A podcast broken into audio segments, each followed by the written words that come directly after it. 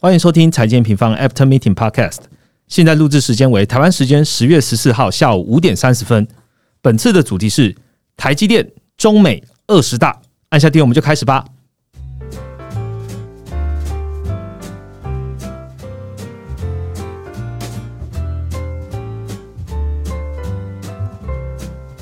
Hello，大家好，我是财经方的 Roger。这个礼拜呢，这个主题啊有点懒惰哦，是因为我想不到一次要讲那么多内容，该取什么名字好，所以就把它全部列出来了。不过呢，重点还是来听内容的，然后。大家来听看一下这个主题，就知道我们其实有很多想要和听众朋友分享的哦。这个礼拜呢，对台湾经济体来说最大条的，应该就是台积电的法说会了。台积法说呢，Q 三表现营收还是很强，毛利啊、营业利益率再次超越上季的这个财测的高标。这个表现呢，完完全全反映在十月十三号晚上的强势反弹的美股。相信呢，有在投资美股的投资朋友都知道，在这今天晚上就是一个绝地大反攻日哦，最高的台积电涨幅 ADR 来到了九趴。除此之外呢，这个美国啊，在上周廉价的时候呢，针对半导体又多出了一个对中国的出口禁令哦。这个礼拜呢，陆陆续。大家应该都有听到，就是半导体大厂们在中国的设厂啊，或者在中国的布局啊，开始了有一些变化了。这一次呢，不是狼来了，是狼真的来了。那在你们听到这个本集节目的时候呢，也正是中国今天今年啊下半年最重要的大事——二十大的会议召开。在完整了解这个经济的题目之前呢，我们先来听听研究员怎么说。那今天讲了好多好多的事情，都跟台湾。还有中国半导体有关，所以我们就来邀请我们今天的研究员来聊天喽。欢迎 Jet。Hello，大家好，我是 Jet。好，Jet，这是 Jet 的身份是我们的台湾还有中国经济的研究员嘛？那刚刚讲好多事情，其实都是 Jet 经常跟大家分享的哦。就是今天早上呢，才刚写完这个半导体的快报，就就被我拉出来了哈。就是好来跟听众朋友最 up to date 来聊天这样子。针对十月十三号啊，台积电的法说，留下一句你最真切的 comment 吧，Jet。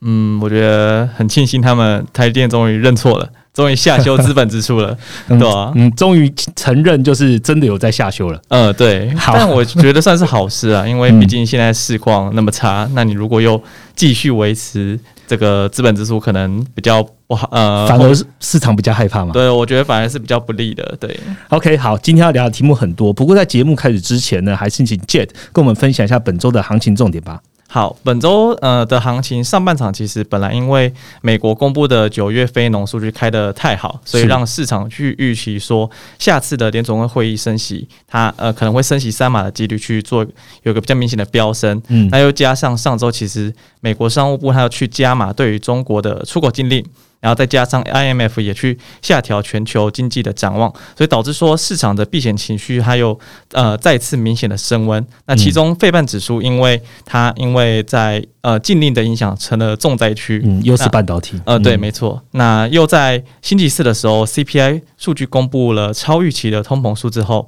基本上就已经确定了三呃三码的升息预期。嗯，我们今天来看非 watch 好像最高是十八码，嗯，几率最高对吗？呃，对，哎，十七码已经是百分之百了。哦，百分之百的十七码，百分之百，对，可能要再查一下数字。嗯，对，那所以也因此，避险情绪它是直接飙升到了最高。嗯，那美元指数也是一度快要触及到了一百一十四块。嗯，那连走势相对之前走势相对比较强的道琼指数也是差点破底。但是在公布完之后，反而像是利空出尽了，美股直接出现一个绝地逼转。嗯，那其他像是欧股跟台股还有日股，基本上本周的走势也是普遍是跟着美股在变动。那唯独陆股的。走势相对比较呃不一样，它是相对比较坚挺的，比较超然。呃，对，没错。那或许可能是因为目前二十大准备要在本周日的时候召开的原因，所以可能不想要让股市在呃这个时候跌。对，但其实观察人民币的跟的离岸价跟在岸价的话，其实它反而是呈现贬值的。嗯，对。那另外的话，呃，油价的部分其实本周也是因为有经济衰退的担忧，所以导致其实油价在开周三天的时候都是走跌的。但是在逐渐进入冬冬季之后，其实加上 EIA 公布了上周的库存数据，其实有发现到，虽然原油的库存虽然有大增，但是取暖用的蒸馏油库存却是大减了呃四百九十万桶，所以导致说。呃，用油的供给趋紧的担忧又再再度上升，那也让油价再度出现反弹。OK，谢谢 Jet 哦。关于油价的部分呢，大家可以参考 N 平方在呃十月十二号我们推出的这篇快报。那我们今天的重点呢，还是在于呃台积电，还是在于中美，还是在于二十大哦。大家也可以打开 N 平方，就是刚刚我提到嘛，Jet 今天早上哦十月十四号的早上才推出来的这个快报。快报的主题呢叫做台积电营收逆势创高。晶片禁令下的两大影响，好，给大家两秒钟的时间，快去找一下这篇快报。好，时间到，我们今天的第一个主题呢，会从台积电最新的法说会来看半导体哦。第二个主题呢，我们会从中美近期的半导体晶片禁令来看半导体的未来。最后呢，也会聊一下今天今天啊听到的今天正式启动了中国的二十大，中国经济可能的走向是什么？那我们就开始今天的主题喽。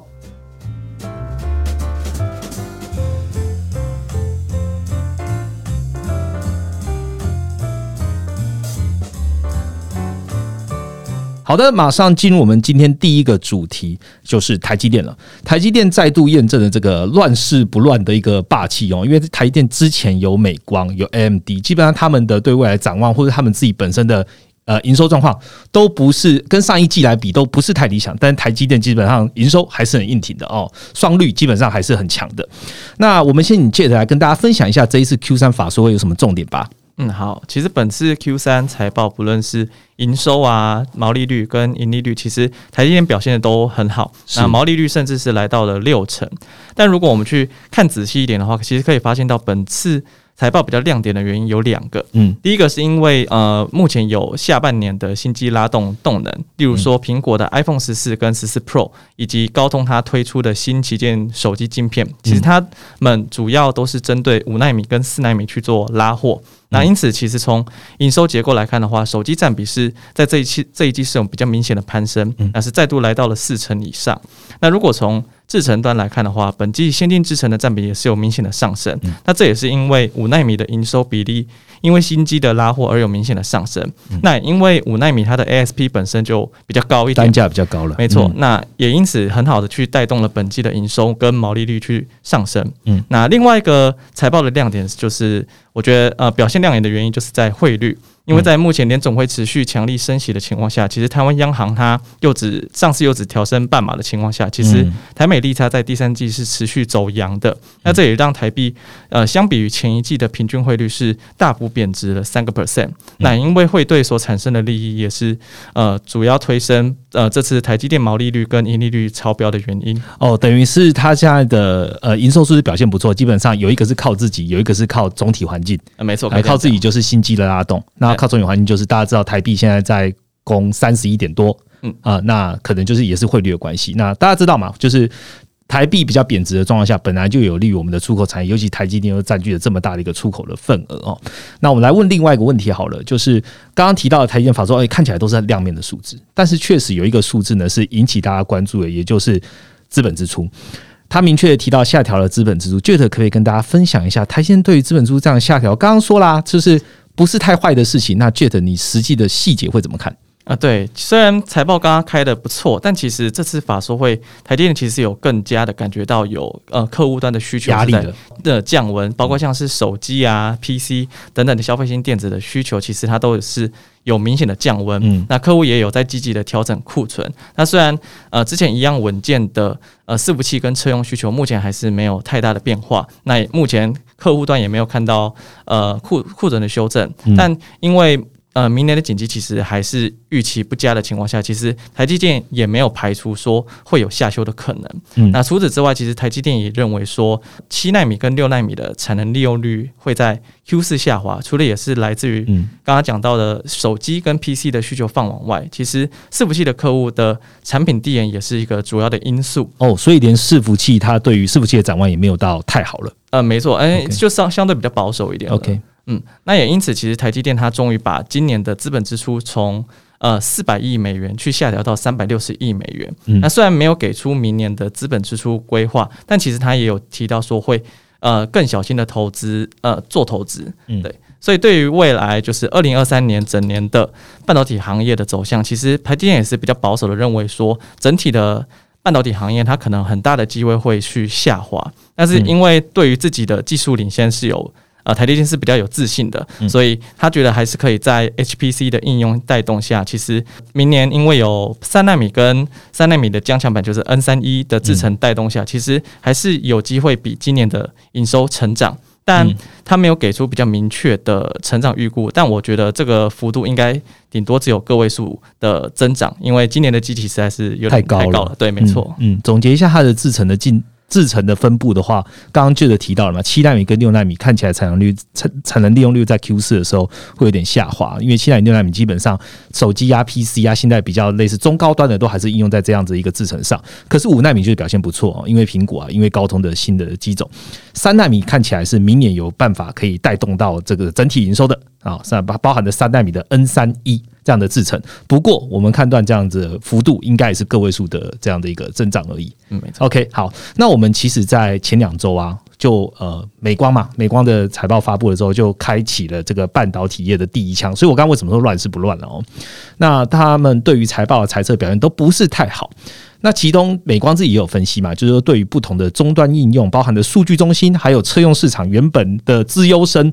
美光这边也说，呃，出现一点状况。就是你在这一次的台积电的法术会这这里面啊，对于它的终端的需求，你有发现一样问题吗？还是它跟美光是不一样的？嗯，其实刚刚在讲财报的部分，有一个部分我有故意把它漏呃故意不讲，那也是值得，但也是值得呃我们去留意的，就是 HPC 的营收的部分。那其实 HPC 本季的营收只有小幅成长四个 percent，那相较于其他的板块都是比较偏慢的，不论是在手机啊、物联网或者是车用电子，那也导致说 HPC。呃，本季的占比是有比较明显的滑落。嗯，那最主要有几个因素导致这呃本季，甚至是可能未来几季的 HPC，也就是伺服器的需求可能会有比较不好，呃，比较不那么乐观。第一个原因就是呃，伺服器部分的零组件其实还是有因为供应链短缺的问题，所以导致它的呃部分零组件它还没有还比较短缺的状况。那再者就是说，像是呃 Intel 啊跟 AMD 这些台积电的大客户，其实他们的新伺服器平台，因为本身他们技术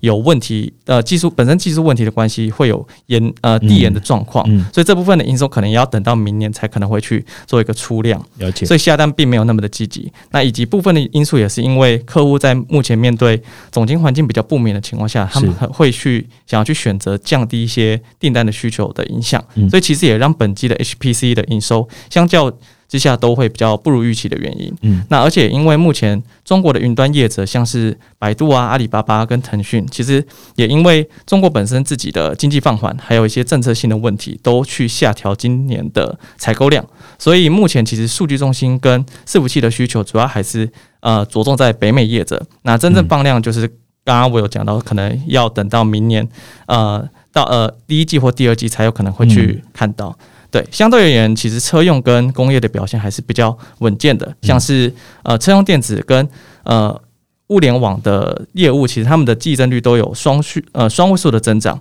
反映说其实车用跟工业领域的需求还是比较明确的。嗯，其实还是要看终端的需求啦。刚刚借着提到就是呃，中国的服呃云端服务业者，百度、阿里巴巴、腾讯哦，也也会影响到台积电营收。这也是我们等下要聊的主题，就是它以后会不会继续下单，都还是一个。未知数了，因为中美的这个一个状况，等下我们下一个主题再聊。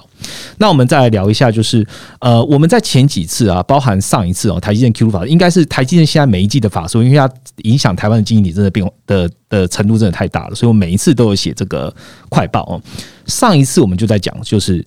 台积电 Q two 的法说，我们就发现啊，应该上上次就开始看半导体的库存哦。半导体的循环，因为库存的关系，也进入了下降的周期嘛，这是大家都知道的事情。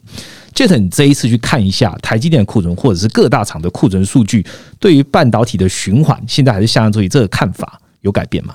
呃，我觉得目前下行循环还是没有太大的变化了。就是如果从呃库存天数来观察，像是如果我们去看到业务呃中消费性电子产品比较高的公司，像是三星啊、海力士、美光、博通这些呃公司，其实他们目前最最近的呃库存天数其实还是。呈现上升的。那辉达因为呃它的清库存比较积极，加上它自己有一些手段，就是它可能把库存堆到其他的供应链上面，所以其实它反而是有下降的。但是一样是维持在一个比较高的水位。那唯独是做类比 IC 的大厂，德州仪器，它因为在车用跟工业领域的需求带动，其实它的库存相对是比较健康一点的。是，因此在目前电子产品需求还是比较不明朗，跟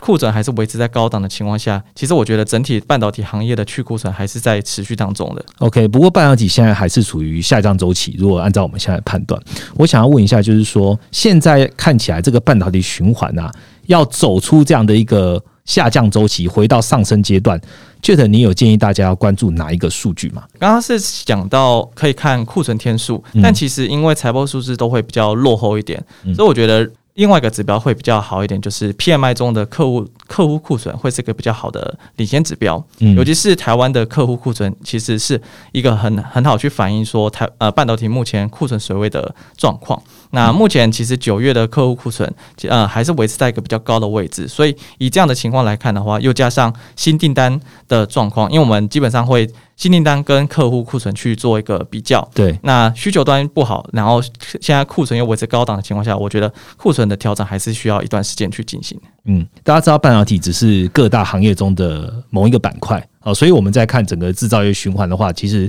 美中台的新兴单减客户端库存，还是我们去看制造业循环一个非常重要的一个依据。那我们本身自己在对这个整体的 M N 制造业循环本身有做出一个指标，欢迎大家可以到我们的动态图表下面去看一下这个制造业循环的指标哦。那除了借着刚刚讲到这个库存啊 P M I 之外呢，如果你单想要看这个全球半导体哦，你想要观察到底有什么图表？哪些数据是很重要的？我们 M 平方网站呢也有这个全球半导体的动态图表专区，啊，总总共有二十十一个，包含的产业啊，还有重要相关经济体的数据，都可以点击资讯栏的连接哦来观看哦。下一个主题呢，我们来聊聊中美近期的科技战争——晶片法案哦。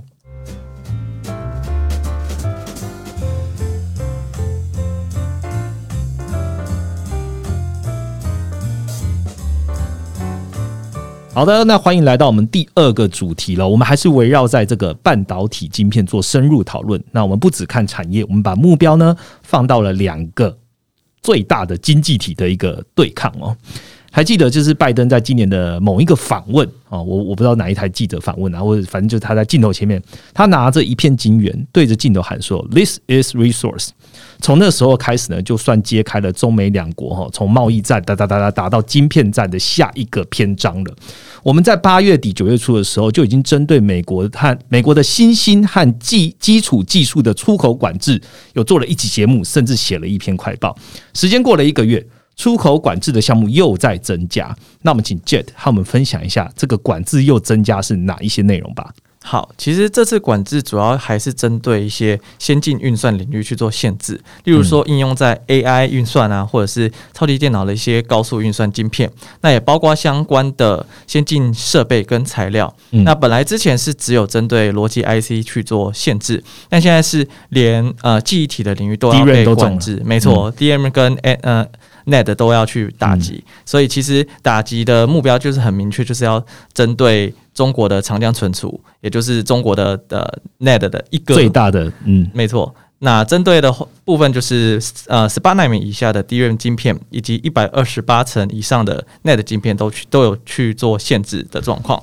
所以只要你运到中国进行半导体制造的设施，那个设施是中国的实体所拥有的话，基本上美国就会直接用推定拒绝来做处理。嗯，对，所以在这次其实不只针对美国企业，连在国外的生产的晶片也会被受到管制。等于是你也不能在外面做出口给他了。呃，对，只要你灌呃，就是要输出商品给中国，然后这些商品它呃是会用在一些比较敏感的区域，像是军事啊，或者是先进运算，或者是超级电脑等等领域，其实都会去面临到美国的审查。美国的审查它有什么 penalty 吗？它怎么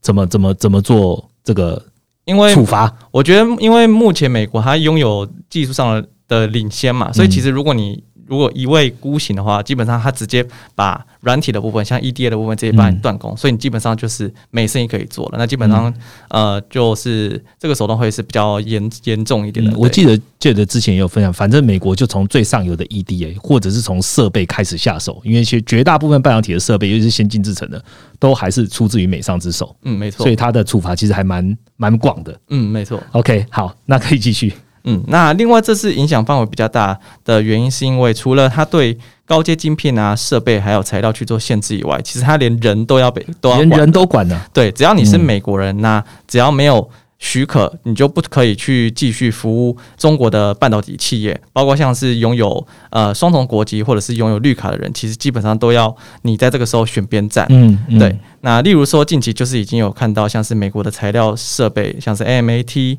呃 KL、KLA 跟 Lam Research，其实他们都是在撤离呃中国他们在服务长江存储的员工，那也去暂停了该地的业务。那 ASML 的话也是有去要求美国的员工要去停止为中国的客户去进行服务。那基本上美国人跟设备只要完全断供以后，基本上我觉得中国要进一步去发展更高阶的领域，我觉得都是比较有难度一点的啦。嗯，这边我要特别问一个哦，就是刚刚 Jet 有提到的推定拒绝哦，这是不是在说就是先全部否决，然后再用申请复核的方式通过？那你觉得这样算不算是一个比较大的伤害？呃，对，其实这个推定拒绝，它的意思就是说，只要你没有呃足够的证据去证明说你的商品对于美国的国安不会造成威胁的话，那我就会直接去拒绝发放许可证给你。也就是说，只要你是中国拥有的呃半导体设施之类的，那你如果没办法有足够的证据来。证明的疑虑，那就是直接先否定掉，先否定。对，那当然条例中设的门槛是十六或十四纳米以下的逻辑晶片，跟刚刚有讲到的 DRAM 跟 NAND，那其实都是比较针对于高端高端的晶片去进行管制。那这对于中国要去呃，刚刚讲到，就是它如果要去前进先进领域发展的话，确实会有一定的伤害性。好，那我也想问一下哦，刚刚 Jet 其实有提到嘛，这个在呃中国设厂的这些美商啊，半导体大厂现在开始对人员啊，这都有一些动作。你觉得台积电哦，或是其他啦，我我没有我刚刚没有提到的这些，还会有什么样的影响吗？啊，对，其实台积电自己有稍微讲了一下，就是因为目前管控的部分是比较高端的 AI 晶片跟一些超级电脑的运算晶片，所以这些应用其实呃，这些应用在。呃，目前中国的范围其实都还没有太大哦，等于中国也没有，也不是它的直接客户，呃，或是它的 size 很小，就是它的客户端在呃，在中国很少，对，其实都都比较没有占比那么大，所以其实它对于台积电的营收影响虽然是有负面的影响，但其实它的范围是相对比较可控的，嗯，而且目前其实南京厂它也有拿到一年的出货许可，所以其实短期上的出货不会有太大的问题，OK，但对于目前呃美国的设备跟材料厂可能影响就会比较大一点，尤其是这些厂商，因为他们之前都是在中国有一定的营收比重，那现在这些高阶市场都不能做了，对于他们的打击也是会是比较显著的。OK，那我问完厂商之后，就来问受伤害的中国了。你觉得这个管制令呢，对中国是否有办法反制？还有，然后想要问的是，中国的半导体业未来的走向会怎么样走？嗯，我觉得目前中国只能就是朝没有被封，或者是呃，就是目前没有被封，或是不会被封的技术去走了，所以就是没办法反制。呃，基本上很难啦，就是以目前因为高阶都在美商这边，对，目前以中国的技术水平比较难以去做突破。嗯，那如果是不会被封的技术的话，就是像是 Risk Five，其实就是一个比较可能的突破口。是，因为像是 Risk Five，它基金其实早在二零二零年的时候，他们就为了要避免政呃地缘政治所引发的一些贸易限制，所以他们已经提早移到把总部移到了瑞士。是，所以在中呃中立国的保障之下，其实它的开源性还是没有问。问题的，那这就是中国可能会去进一步去呃动作的部分，就是进一步去研发 RISC-V 的一些环境。嗯嗯，对。那另外，我觉得成熟制程应该还是中国会去继续扩张的，但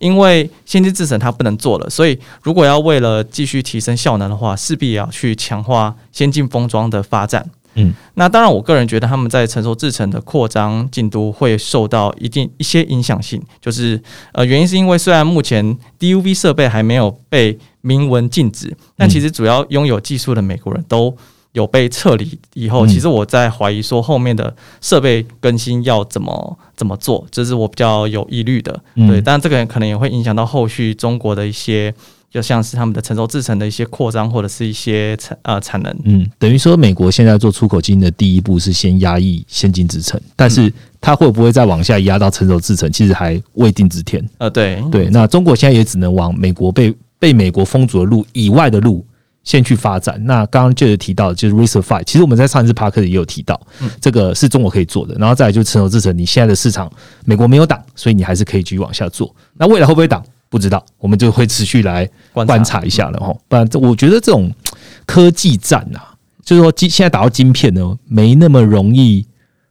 瞬间就停就就对对，就停手了。嗯，对。那在其他的议题上面，如果美国没得到分，我觉得或许在晶片上面，他们就会更 strict 去做。呃，更严重的管控，那实际怎么样，还是在拜登的脑海里。OK，没错。好，那我们聊到中国了嘛，我们就来聊一聊这个十月十六号哦，就大家听到 p a r k e 的这一天，其实也是中国的呃百年大会期，好，因为刚好是他们一百啊一百年这样。中国二十大会二十大的第一天会期哦，那政治部分我们不谈，我们我想请先请 Jet 来分享一下，你觉得中国这是二十大的经济的基调，还有可能政策改变的方向是什么呢？嗯，好，我觉得基呃政策基调其实不会有太大的变化，就是即使这一两年因为一些房地产啊或者是一些风控的状况，它的经济有比较呃放缓的状况，但其实呃习近平的地位看起来比较还是没有太大的。撼动，呃，第三任我觉得应该是没有什么太大问题了，所以即使后续经济团队会有因为七上八下的一些呃潜规则，它会有一个一波大换血，但我觉得习核心的政策方向应该还是呃不可动摇的，嗯，也就是说二十大以后的经济政策基调，我觉得其实回头看一下过去一两年做了什么，大概就可以有可以猜到。呃，就可以猜到了，例如像是房租不炒的基调，应该是会继续持续的。嗯，那继续推广内循环，去扩大内需，还还有发展绿色。呃，绿色能源啊，或者是一些新能源等等的，其实应该都是呃之之后会去继续去做的。但目前我觉得最大的呃问题就是在于目前中国经济比较低迷的状况，所以我觉得二十大以后应该优先要去解决的就是经济增长的问题。嗯，因此我觉得入股最近呃它比较强势的原因，可能也是在反映说二十大以后或许会有机会期待更多的刺激政策去做出台。那也希望呃。封城的政策也有机会在这个时候去松绑，但我觉得短期解封的几率还是不高了。毕竟这是习近平所主打的政绩，所以我觉得短期不太能说就说放就放。OK，所以听起来的话，它的经济基调啊，如果说呃这个在政治上面的这个地位哈没有被更换，那所以政经济的基调应该也不至于太大变动。不过经济趋缓确实是事实。好，不管是它的房市，不管是它的内需，那我就来问哦，呃，中国在十九大之后，其实它对于 GDP 的增长就没有，已经就没有具体的这个年增数字了。那他们也那时候也提到，就是哎，不要再追求高增长，而是往高质量走。这是为什么要刚刚 Jet 提到的内循环嘛？哈，Jet，你觉得中国的经济现在是在转型，还是只是需求需求现在已被破坏下，继续在底部做探索呢？嗯，我觉得其实中国也有注意到自己本身的一些经济结构上的问题啦。嗯，就是呃，中国如果要去跟印度比的话，就是他们虽然都是作为新兴呃新兴市场，然后也是。之后最有潜力的两个市场，那其实经济结构是有比较明显不同的状况。像是印度，它有很大的比例的经济动能是靠内需去做推动，嗯，但呃，中国它还是比较多是依靠呃投资跟出口作为主要的动能。那在没有呃足够内需的情况下，其实每当他们要去刺激经济的时候，就很容易去造成很多的过剩产能，是像是之前的房地产库存，然后还有钢铁啊、水泥等等的船产，他们都有。之前都有一波就是刺激完，然后去去库存的的压力。的压力，对，那这也是为什么中国其实有时候蛮常在做供给侧改革的问呃原因，嗯，所以这这几年中国才逐渐去重视内循环的发展，去扩大内需，但其实还目前看来还是没有比较太好的成果，而且今年这样呃。的封锁政策的情况下，其实对于内需消费是又有更大的冲击的。嗯，所以我觉得目前中国转型应该还是在比较偏底部探索的阶段。我记得记得之前在某一篇快报也有提到，因为刚刚提到中国本身的 GDP 它的组成的话，就是投资跟出口是主要动能。但是中国一直想要推动内循环，目的就是想要变得跟印度一样，他想要靠消费啊，他想要学美国。但是在转换的过程中，他每次遇到了经济需要被政府去呃。解救的时刻，他还是回到他自己的原本的补助的老路。就因为这样的循环，他一直没有办法成功的转到消费段。原本他想要做的可能是五年后啊，或是原本从十九大就看二十大，可以慢慢变成消费大国。看起来他因为一直用这样的政策救市的方式的话，他的时间会拖得更长更久。嗯，没错。OK，好，那大家应该也知道中国现在的状况。那中国的快报呢？其实我们在每一次中国的这个呃设林啊，或者说在月中数据的时候，我们也会用短评的方式，或者是用分析报告的方式来让听众朋友们可以在 M 评判网站上看到哦。好，那我们今天的 p a c k a g e 大概聊到这边。今天的一周一图表的单元啊，一样也是跟中国一样啊，也是跟中国有关了哦。我们要那个分享的这个图表呢，是社会消费品零售销售。究竟怎么看呢？我们请 Jet 来分享一下吧。因为刚刚有讲到内循环嘛，那如果我们要去追踪中国它的就是达成内循环的状况，我觉得社零销售是一个很好帮助我们去观察它的进度状况，因为它是呃衡量中国呃内需就是消费水平的一个比较重要的指标。那其中它包含了很多的细项，包括像是日常用品啊、衣服啊、医药、食品、汽车等等的。那其中汽车类的消费占比是最大的，所以其实汽车消费它是很容易去影响到整体的。呃，社零销呃，社会零售的波动，嗯，那而且中国政府其实它很多有时候刺激消费很也是蛮常去补助，像是汽车啊跟家电这种比较大众商品，嗯，所以如果你想要看比较全面性的消费水平的话，其实比较好的方法是去看呃汽车以外的零售销售的年增，那这个年增如果比整体的社会零售数据低很多的话，可能就代表说整体的消费动能大多是靠靠着。